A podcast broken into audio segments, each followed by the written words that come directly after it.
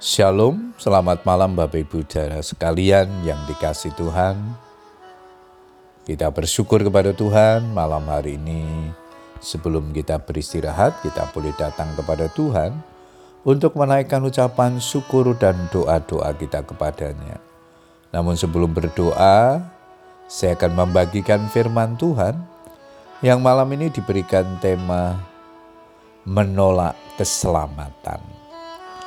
Ayat mas kita di dalam Lukas 17 ayat 26 firman Tuhan berkata demikian. Dan sama seperti terjadi pada zaman Nuh, demikian pula lah kelak pada hari anak manusia. Bapak Ibu saudara sekalian, jauh sebelum air bah melanda bumi, sesungguhnya Tuhan telah mempersiapkan bahtera keselamatan bagi umat manusia di mana ia mengutus Nuh untuk membuat bahtera dengan ukuran dan bentuk yang telah direncanakannya. Nuh pun merespon panggilan Bapa dan taat melakukan segala sesuatu seperti yang diperintahkan Bapa kepadanya. Kejadian 6 ayat 13 22. Demikian juga menjelang kedatangan Kristus yang kedua kali di mana akan terjadi penghukuman dan keadilan. Allah jauh sebelumnya telah mempersiapkan suatu bangunan yang merupakan suatu bahtera keselamatan bagi umat manusia yang mau bertobat dan percaya kepadanya. Bangunan yang merupakan bahtera keselamatan itu dibangun di atas batu penjuru, yaitu Yesus Kristus. 1 Petrus 2 ayat 6 dan 8 mengatakan demikian. Sesungguhnya aku meletakkan di Sion sebuah batu yang terpilih, sebuah batu penjuru yang mahal, dan siapa yang percaya kepadanya tidak akan dipermalukan.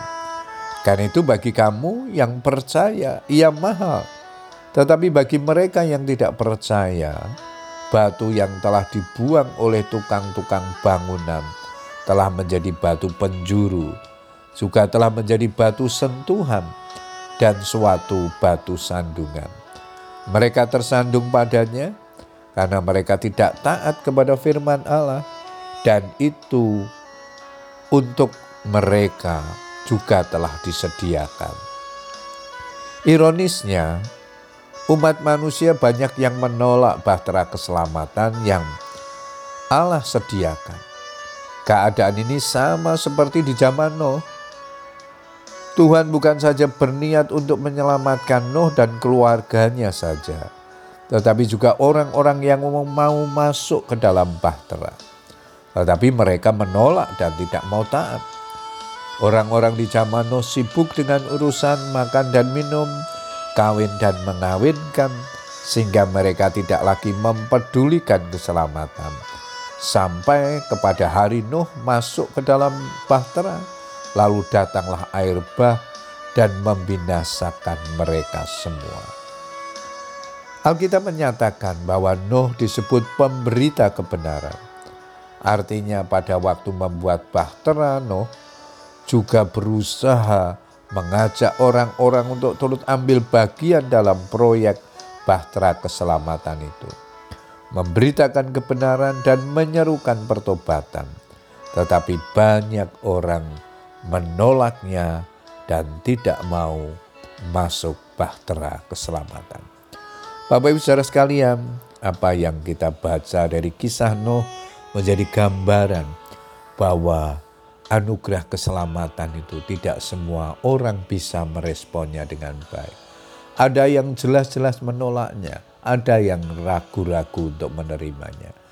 Sebab itu kita yang sudah menerima anugerah keselamatan itu, mari kita rawat dan jaga sepenuhnya. Selamat berdoa, Tuhan Yesus memberkati. Amin.